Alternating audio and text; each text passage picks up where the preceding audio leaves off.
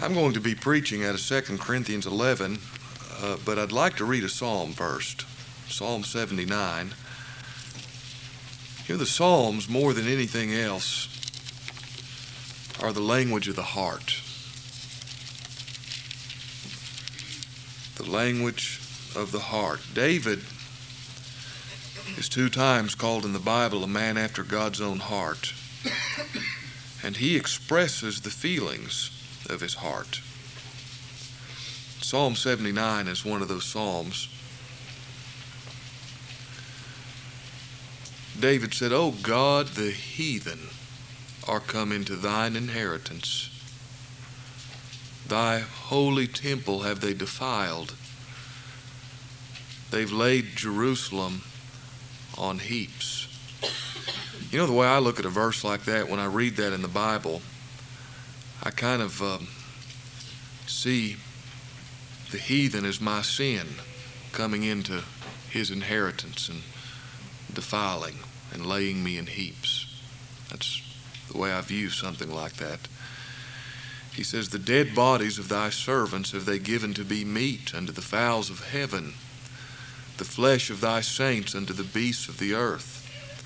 Their blood have they shed like water round about Jerusalem, and there was none to bury them. We are become a reproach to our neighbors, a scorn and a derision to them that are round about us. How long, Lord? Wilt thou be angry forever? Shall thy jealousy burn like fire? Pour out thy wrath upon the heathen that have not known thee, and upon the kingdoms that have not called upon thy name, for they have devoured Jacob and laid waste his dwelling place. Oh, remember not against us former iniquities. Let thy tender mercies speedily prevent us. Let them go before us, for we are brought very low. Help us, O God of our salvation, for the glory of thy name, and deliver us and purge away our sins for thy name's sake. Wherefore should the heathen say, Where is their God?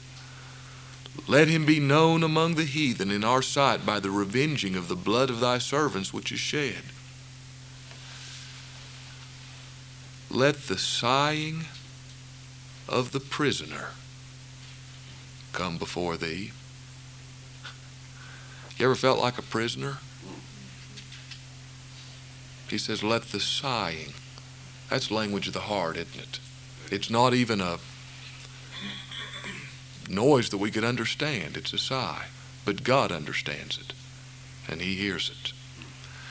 Let the sighing of the prisoner come before thee, according to the greatness of thy power. Preserve thou those that are appointed to die, and render unto our enemies sevenfold into their bosom their reproach wherewith they've reproached thee, O Lord. Notice David wasn't saying he was upset about how they'd reproached him, but how they'd reproached the Lord. So we, thy people and sheep of thy pasture, will give thanks forever. We will show forth thy praise to all generations. Isn't that a blessed psalm? Amen. I turn back to 2 Corinthians 11, if you would, please.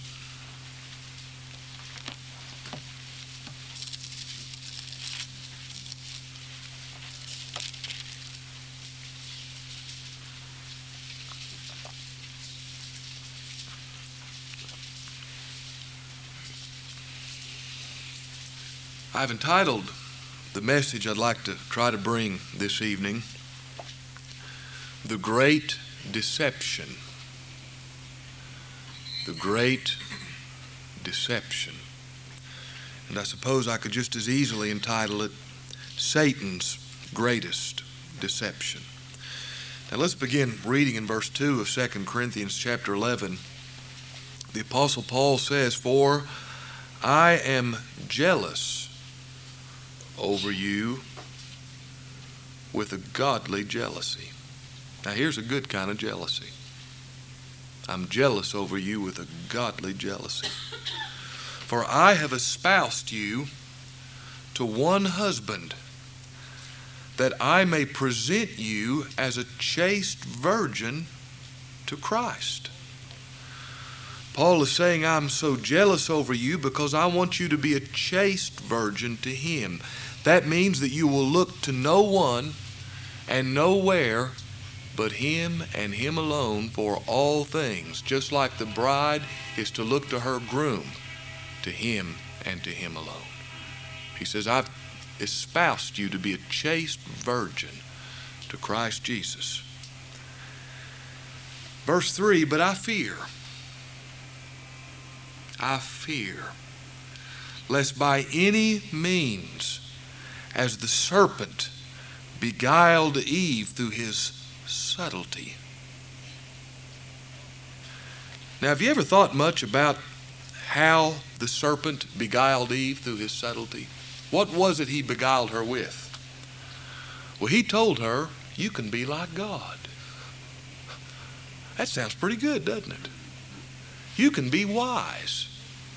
You can know the difference between good and evil and make your own choices. Be like God. Kind of reminds me of what a lot of preachers say in our day. They say, Don't you want more power in your life? You ever heard preachers say that? Don't you want more power in your life? That sounds pretty good, I suppose, but there's something subtle about that. Something subtle. What that is is saying you can be equal with God. In other words, you can be independent of God. Now that's subtle. And Paul says to the Corinthians, he says, I fear just as Satan beguiled Eve through his subtlety, so your minds should be corrupted from the simplicity that is in Christ Jesus. I fear, says Paul, that you'll be corrupted from the simplicity that's in Christ Jesus. Now, remember, Paul is writing to believers. He's not writing to worldlings. He's not writing to false religionists. He's writing to those who profess to know Christ and to love Christ and to rest in His gospel. And he says, I fear this for you. Now, I fear it for myself. I don't want this to roll off my head like water off a duck's back. I fear this for myself. This thing of being corrupted from the simplicity that's in Christ. This is a very legitimate fear for every one of us. Satan's great deception. Being corrupted from the simplicity that is in Christ Jesus. Now, what's that word simplicity mean? Well, it means the onlyness the singleness, the oneness of Christ Jesus. Now, if you ever had high school chemistry, do you remember simple elements and compound elements? A simple element was something that just had one substance. What's oxygen made of? Oxygen. It's simple. It's not made up of two or more things. It's made up a compound element is made up of two or more elements. There's a mixture going on, but a simple element was purely just one thing.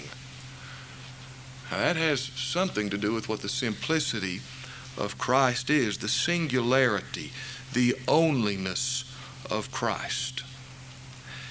Now, Satan, please listen to this carefully. Satan will be quite happy for you to trust Christ as long as you don't trust Christ alone. That's so. Satan will be quite happy for you to believe in salvation by grace. As long as you don't believe in salvation by grace alone, in a simple way. Amen. Satan will be quite happy for Christ to be a very important part of your life. as long as he's not everything.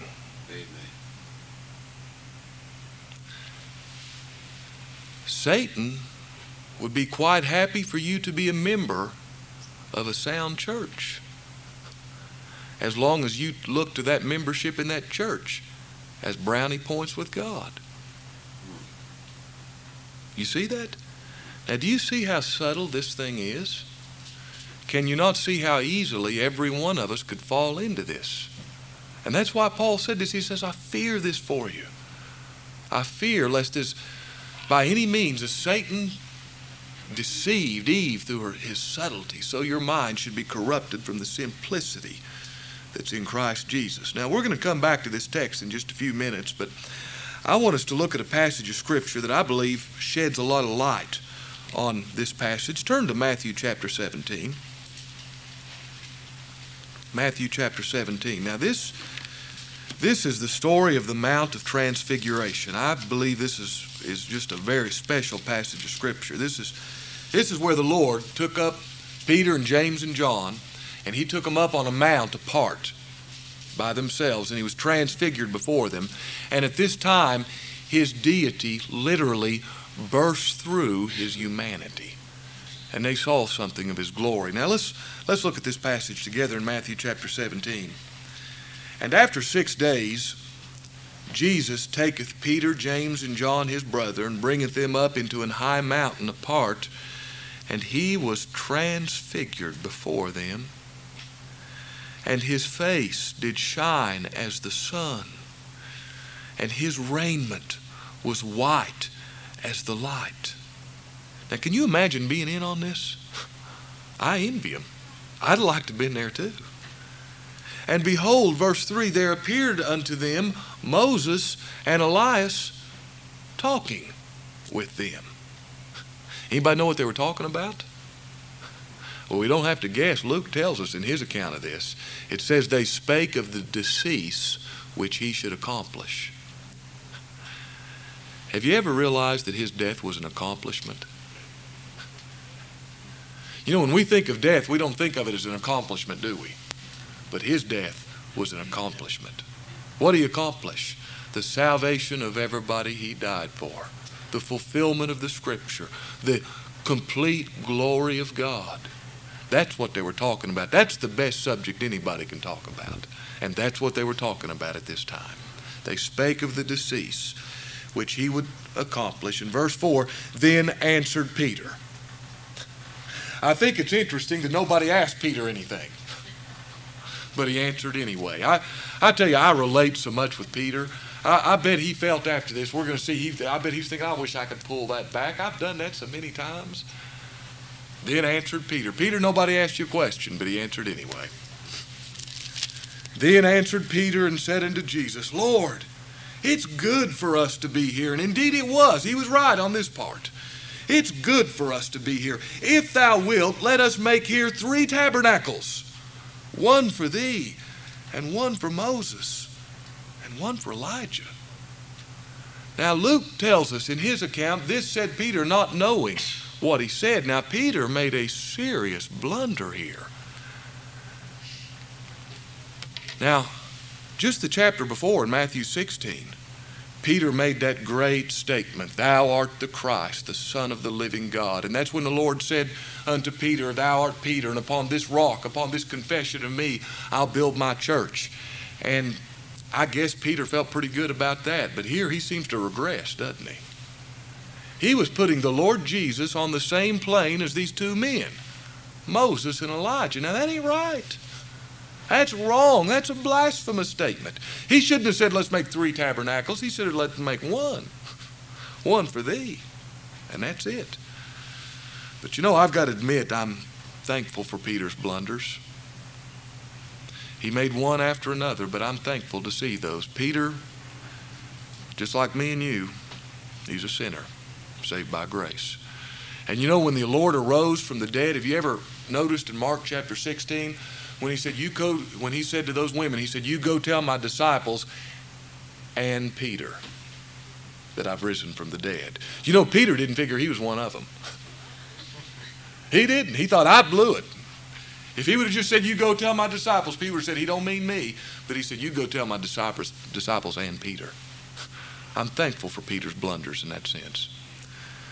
But at any rate, look at verse 5. While he yet spake, even while he was making this stupid statement, while he yet spake, behold, a bright cloud overshadowed them. And behold, a voice out of the cloud which said, This is my beloved Son, in whom I am well pleased. Hear ye him.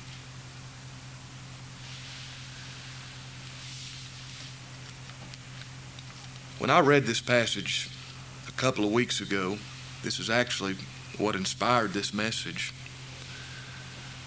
I was um, looking at this passage on a Sunday evening, and uh, quite often I, for some reason, get down on Sunday evenings. It's kind of a normal thing with me. I call it post pulpit depression.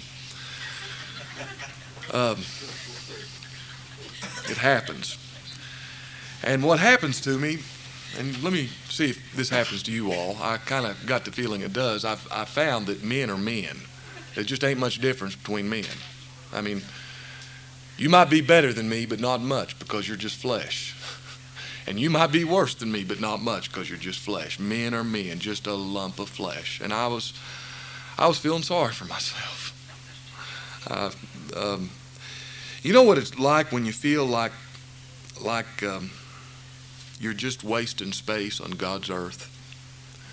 Feeling like my preaching was totally ineffectual. There wasn't any point in it, that my ministry was a waste of time. I guess I was thinking it that way because I was thinking my ministry. I hate it when we think like that. My ministry, it ain't your ministry, you know. But we think that way sometimes, and just feeling kind of blue, feeling like I didn't count for anything and I was just taking up space. And that's one of the worst feelings in the world, isn't it? When you just feel like you're spinning your wheels and that you don't count. Well, the fact of the matter is we don't. we don't. And if we just rested in that, we'd be a lot happier, wouldn't we? Don't take yourself so seriously. That's good, good advice, isn't it? Just don't take yourself seriously. I, I need to remind myself of that. But at any rate, I was, I was feeling that way, and I, I read that scripture where the Lord said, This is my beloved Son in whom I'm well pleased. Hear ye him. And it was so joyous to think that God's pleased with Christ. And He's pleased with me in Christ. And here's where my sense of whatever it is, everybody look, you know, your sense of, of well being, here's where it is that God's pleased with Christ and He's pleased with me in Christ. That's all I need right there. I joy in that. He is pleased with His Son. Colossians chapter 1, verse 19 says, For it pleased the Father that in Him should all fullness dwell. Does that not imply, or maybe not just imply, but doesn't that tell us clearly that if all fullness dwells in Him, there's emptiness everywhere else? Amen. We ought not expect anything differently, should we? And this just reiterated to me the fact that I know in my head, but my heart forgets so quickly Christ is all. He's all to God, He's all in salvation. And bless God, He's all to me. And that's where my salvation is. Sure, I feel bad about myself, but why should I? I ought, I ought not even be thinking that way in the first place. My security, my salvation's in Christ, and God's pleased with me in Christ. Somebody says, well, your life doesn't count for anything. Whoever said it did. Whoever said it did. But that's okay. I love that statement. I'm a poor sinner and nothing at all but Jesus Christ is my all in all. I get such joy from that. God has already determined that all fullness is going to be in His Son. And me and you are nothing more than receivers of His fullness. Have you ever thought of that scripture? I guess uh, you must have dealt with it recently. Of His fullness have we all received. Yes, sir. Of His fullness have we all received in grace for grace. For the law was given by Moses, but grace and truth come by Jesus Christ.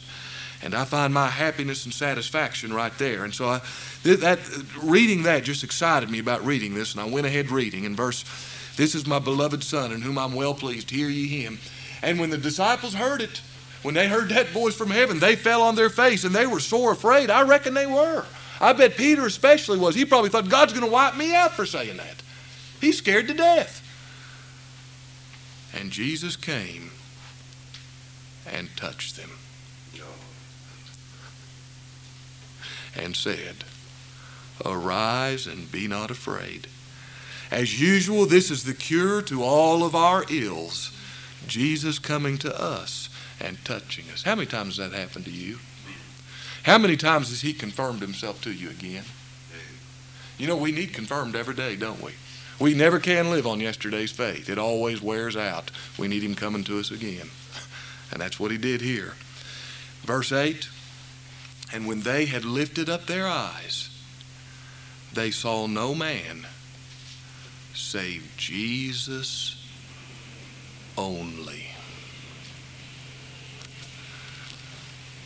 The onlyness of Christ. Now, you look up at night and you see the stars and you see them in their brilliance, you see the moon, and they're beautiful. But when the sun comes up, you don't see them anymore, do you? You can't see the stars and see the sun. What happened to Moses? What happened to Elijah? Who knows? Who cares? They saw no man save Jesus only. And Paul, the Apostle Paul says to the Corinthians, I fear that your view is going to be obstructed. I fear lest you be corrupted from the simplicity, the onlyness of Christ. I fear that your purpose, I fear that your way of thinking, I fear that your objective, I fear that your goal, that your end will be corrupted from the simplicity, the onlyness of Christ. Now, this is Satan's great deception. Being corrupted from the simplicity or the onlyness of Christ. Now, if you see this as a legitimate grounds for fear, I want you to listen carefully because I, am sure of this. I say this to every person listening, whether you're a believer or whether you're an unbeliever. If you're a believer and you're having problems in any way, this is your problem right here. Being corrupted from the simplicity that's in Christ Jesus. Now, I'm, I'm just sure of that. If you're a believer and any problem you have can be brought down to this place right here, being corrupted from the simplicity of Christ. And if you're an unbeliever, here's your problem. You don't understand anything about the simplicity or the onlyness of Christ. Now, let me make four or five statements concerning the onlyness of Christ, the simplicity of Christ. Here's the first one we have a very simple salvation. A very simple salvation. Jesus only. Is it that simple? Yes. Well, what about all the great doctrines of salvation? Well, every one of them is understood by this little two phrase statement Jesus only. You talk about election. Somebody says, well, it was God the Father that elected us. Where does Jesus only come in there? Well, let me, let me say this. The only way I can understand election is if I see I've been chosen in Him. You see, if I think of election independent of Christ, I've missed it altogether. It's chosen in Him. Christ is called the Lamb slain from the foundation of the world. And when God decided to elect a people, whenever that happened in time, I guess it never happened in time. I, see, we're talking about things that there's no way we can talk about now. It makes sense almost when we talk about what God uh, deciding to do something at a point in time. God doesn't know time. Known unto God are all of his works from the beginning. But I know that God's purpose in election wasn't to save us, it was to glorify his son. That was his first motive in, in saving some people. And he elected a people to honor and glorify his son. And God's people have always been accepted and known and viewed and loved in him. That's what the lamb slain from the foundation of the world's all about. Jesus only in election. You talk about justification. That's simple. We're justified by his righteousness only. David said in Psalm 71 16, I've made mention of thy righteousness, even thine only. That's easy to understand, isn't it? If you're justified before God, it'll be literally because the righteousness of Christ is counted to you and God views you as his son. Simple.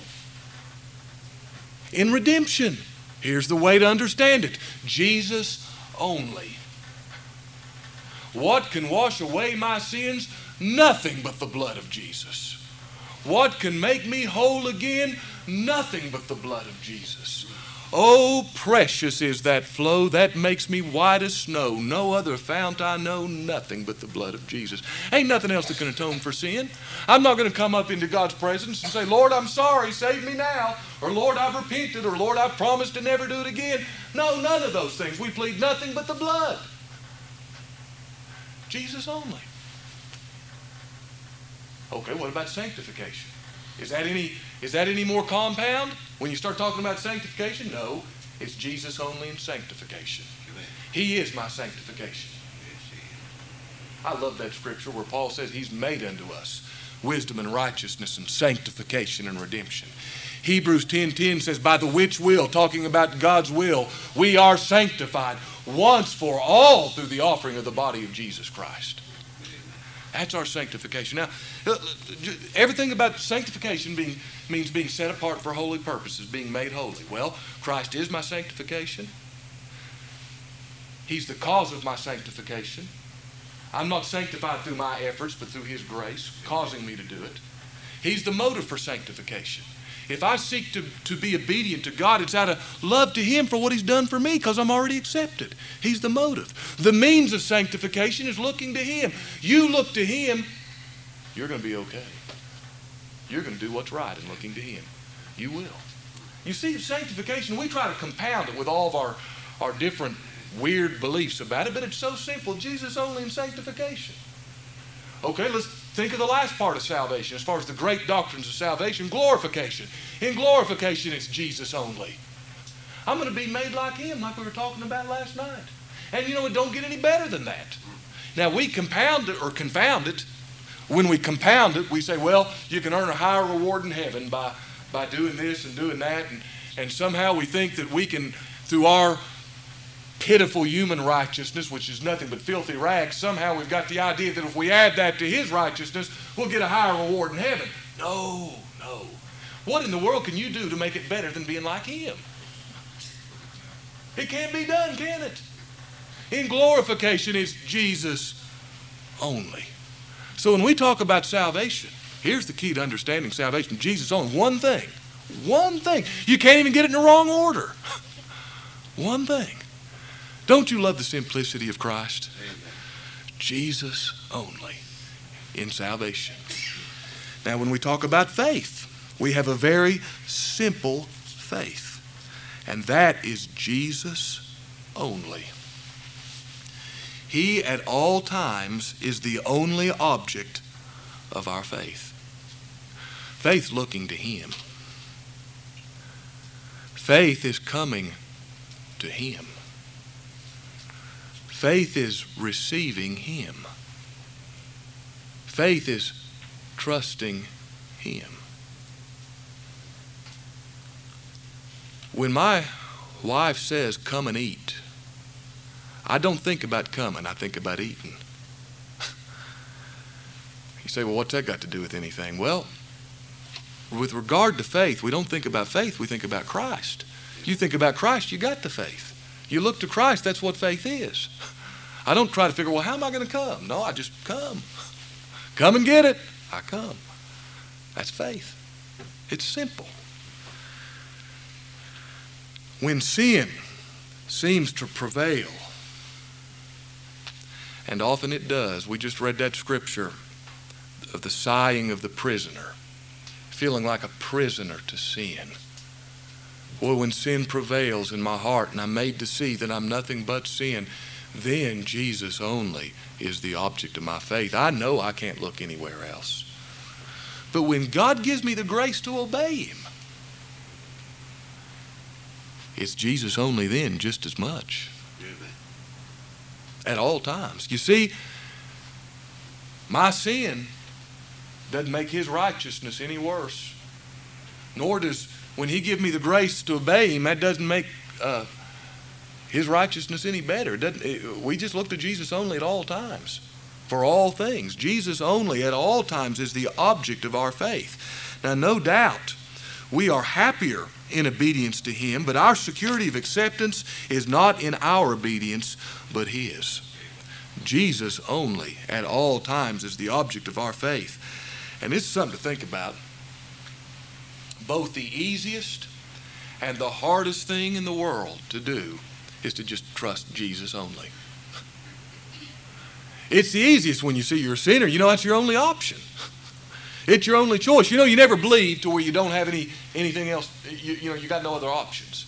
When you got no other options and you know you only got one way to go, it's easy to believe when, when He's all you got. It's the easiest thing in the world to do, and it's also the hardest thing in the world to do, too. We, we're, we're self righteousness is so ingrained in our nature that we're always looking somewhere else. Can you trust Him alone? Jesus only. If the joy of believing has been leaking, you can trace the leak to right here. We've been corrupted from the simplicity that's in Christ. Thirdly, we have a simple salvation, we have a simple faith, and we have a simple goal in life Jesus only. We have a simple object in life Jesus only. David said, My soul, wait thou only upon God. Now, I would say that most, if not everybody in this room, if asked, would say, The Lord Jesus is the object of my life. But I wonder if I'd be very far from the truth to say that many of us, if we would be honest, we would have to say that our life almost calls that into question. The way we act, the way we conduct ourselves. And isn't it true that actions do speak louder than words? They do. To some, the object of their life, although they may say Jesus only, it seems to be the acquisition of material things. To others, the good thoughts and the good opinions of men. It seems like some folks are slaves to what other people think about them. There are others who profess to know Christ where it seems to be that the object of their life is their own selfish whims. I mean, we could go on and on about this all night, but what I'm trying to point out is that being corrupted from the simplicity of Christ is more than being corrupted in your doctrine.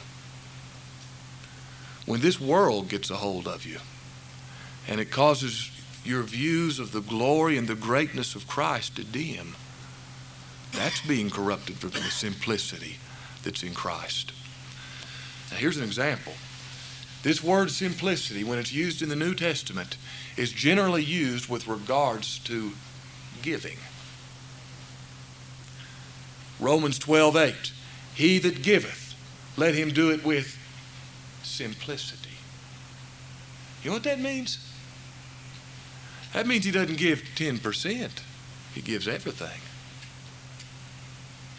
Only, all, all you got.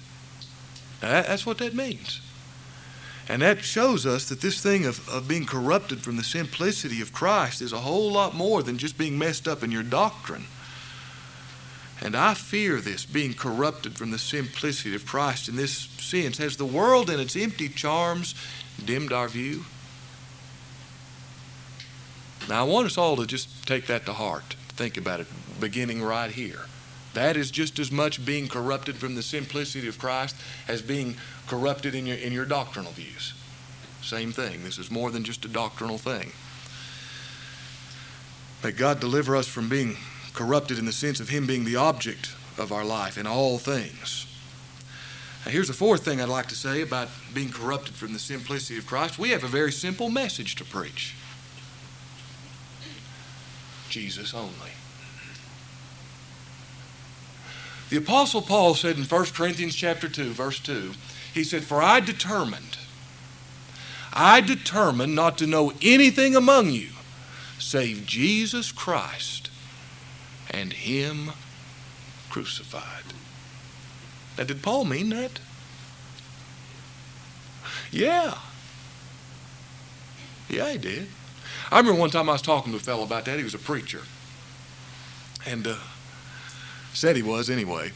He, uh, I remember th- this one fellow, this, this is true. Um, he told me during the course of this discussion, he said, uh, My, I remember the way he talked. He had this certain way of talking. He said, um, I believe my happiness in heaven. You know the way religious people, the way they. Um, he said, I believe my happiness in heaven will be determined by my personal obedience here on earth. And I go, ooh. I said, uh, said his name. I said, if I believed that way, I'd have a nervous breakdown. Come to find out, he'd had two. true, true. He had, I, and I understand. I would too. But but at any rate, I, I quoted this scripture. He said, he said, "Do you mean the Apostle Paul meant we're simply supposed to expound continually upon the passions and physical sufferings of our Lord and Savior? You know the way they talk like that." I said, "That ain't what he meant, and you know that." And uh, you know, he meant that it, this is the sum and substance of our message: Christ crucified.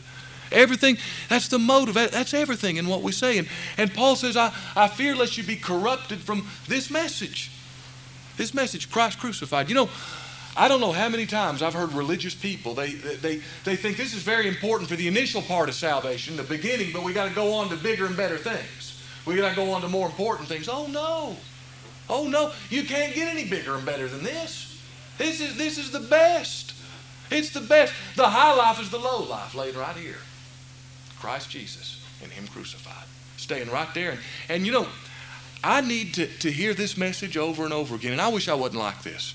But a lot of times, like at home, I, will look at people, maybe on Wednesday night, people have heard me preach probably a thousand times. And I'll think, well, I said, uh, I'll think that, you know, I, I wish I could give them a little something. You know, they've heard everything I got to say. But the thing that is, if I'm a believer, I never get tired of hearing it. Right. Not the gospel. I, I really don't. And he said, I fear that you be corrupted from this message. And a preacher can start thinking this way, and, and ever you start thinking about wanting to see the Lord bless your ministry. You want to see how many people are there. And you can't help but thinking that way. You're thinking you'd like to see more people come, and of course we do. I, we hope that there's thousands of people if God in His providence causes that, but we'll start thinking about numbers and success, and, and a preacher will be tempted if that starts becoming his end instead of just telling the truth but to just see the church grow, to take the edge off the message, to soften up on this message, to take it away. And that's a very real temptation. I've seen it happen to many people.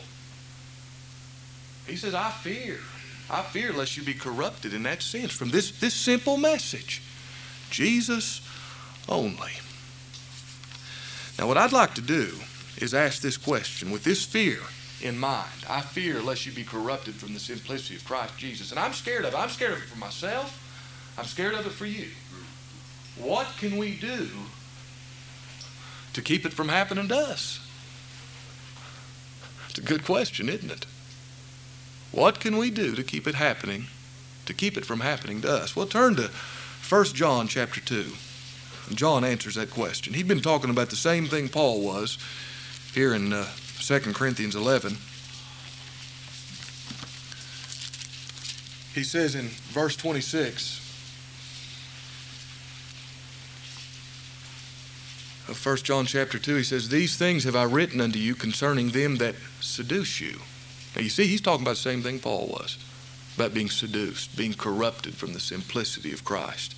He says, These things have I written unto you concerning them that seduce you, but the anointing which you've received of him abides in you, and you need not that any man teach you, but as the same anointing teaches you of all things and is truth and is no lie, and even as it hath taught you, you shall abide in him. And now, little children, abide in him. that when he shall appear, we may have confidence and not be ashamed before him at his coming. Now, what is the key to not being corrupted from the simplicity of Christ? What is the key of not being seduced? Abide in him. Now, what's that mean? What's it mean to abide in Christ? Well, we know that in Christ is where salvation is. What did it mean to be in the ark? Did you stick your head out? No. What did it mean to be in the house with the blood over the doorposts? You stayed in, didn't you? Would you have got outside of that house? If you knew the avenging angel was coming, would you even want to stick a little finger out? In Christ, in the house.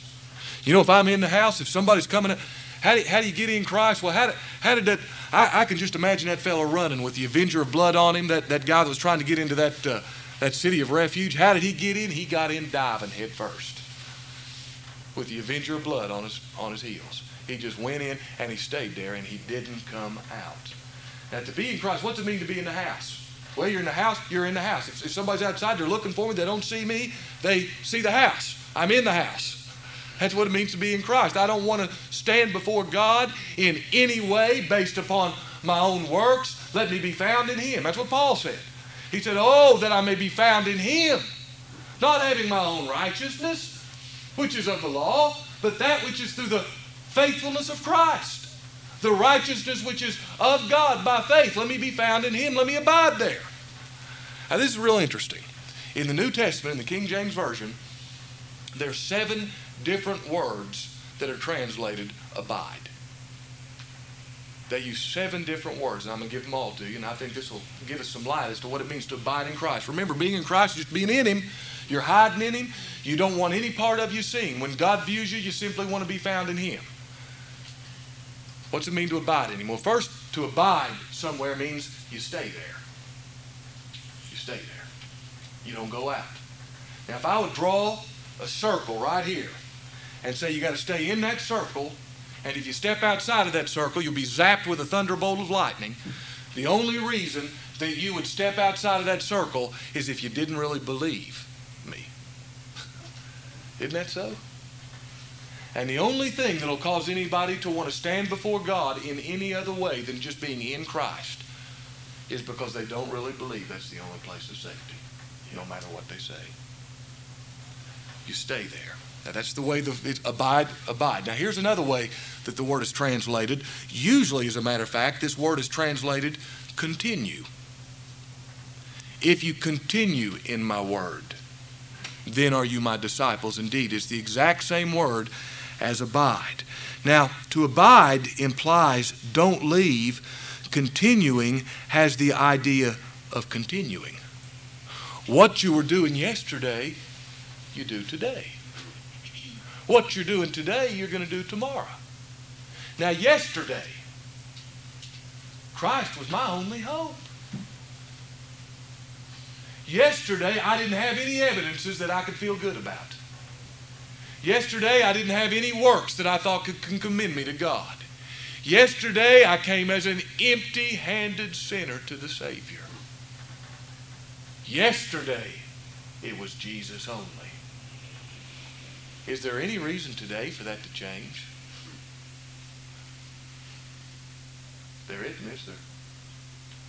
Paul said we're made partakers of Christ if we hold the beginning of our hope steadfast to the end. What's the beginning of your hope? Jesus only. We continue in that sense. Now, this word is also translated dwell. Dwell. Now, you dwell, that's where you live. That's where you live. That's where you feel comfortable. You feel comfortable in your own home, don't you? I mean, that's the one place you can really be yourself. You don't got to be a fake. You don't got to be a put on. You can go anywhere in your house. You can open up drawers. They're your drawers. You can you can look in the drawer. You know, you, people come into. I, there's a, a, a some uh, well. Um, I won't tell that one, but uh, I thought this was funny. I read about this one guy. He was going to put a, a, stop to people opening up medicine cabinets in his house when they came over. I, I'd never done that. That never was a temptation to me, but evidently people do that. They, they open up medicine cabinets to see what all you got in your medicine cabinet. He was having a party. So what the guy did, I don't know how he did it, he had his medicine cabinet filled with marbles. and so, sure enough, Everybody was in there during this thing. Somebody opens up that cabinet, you know, like that, and they had to go through that humiliation. Can you imagine that? But, but in, that, that's that's where you're when you're not at home, you're not allowed to do stuff like that. But where you dwell, you've got perfect liberty. You're at home. You're comfortable. And you know, the only place I'm comfortable is in Christ. Just in Him. I'm not comfortable anywhere else. That's where I dwell. That's where I want to live. And I, there's no place like home, is there?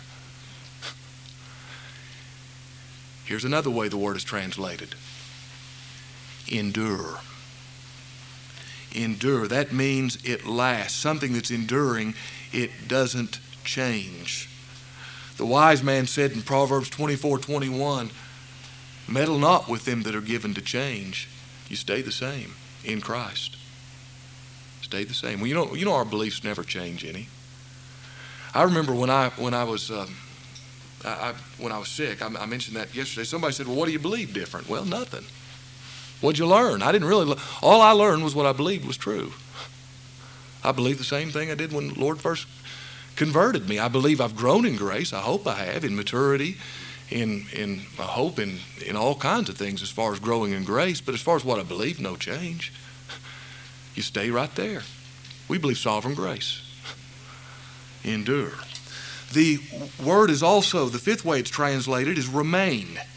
What remains is what's left after everything else is gone. Let me show you scripture. Turn to Hebrews 12.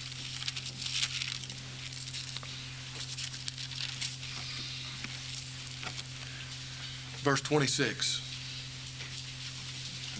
Whose voice, Hebrews 12 26, is talking about God's voice, whose voice then shook the earth, but now he hath promised saying, Yet once more, and I shake not the earth only, but also heaven.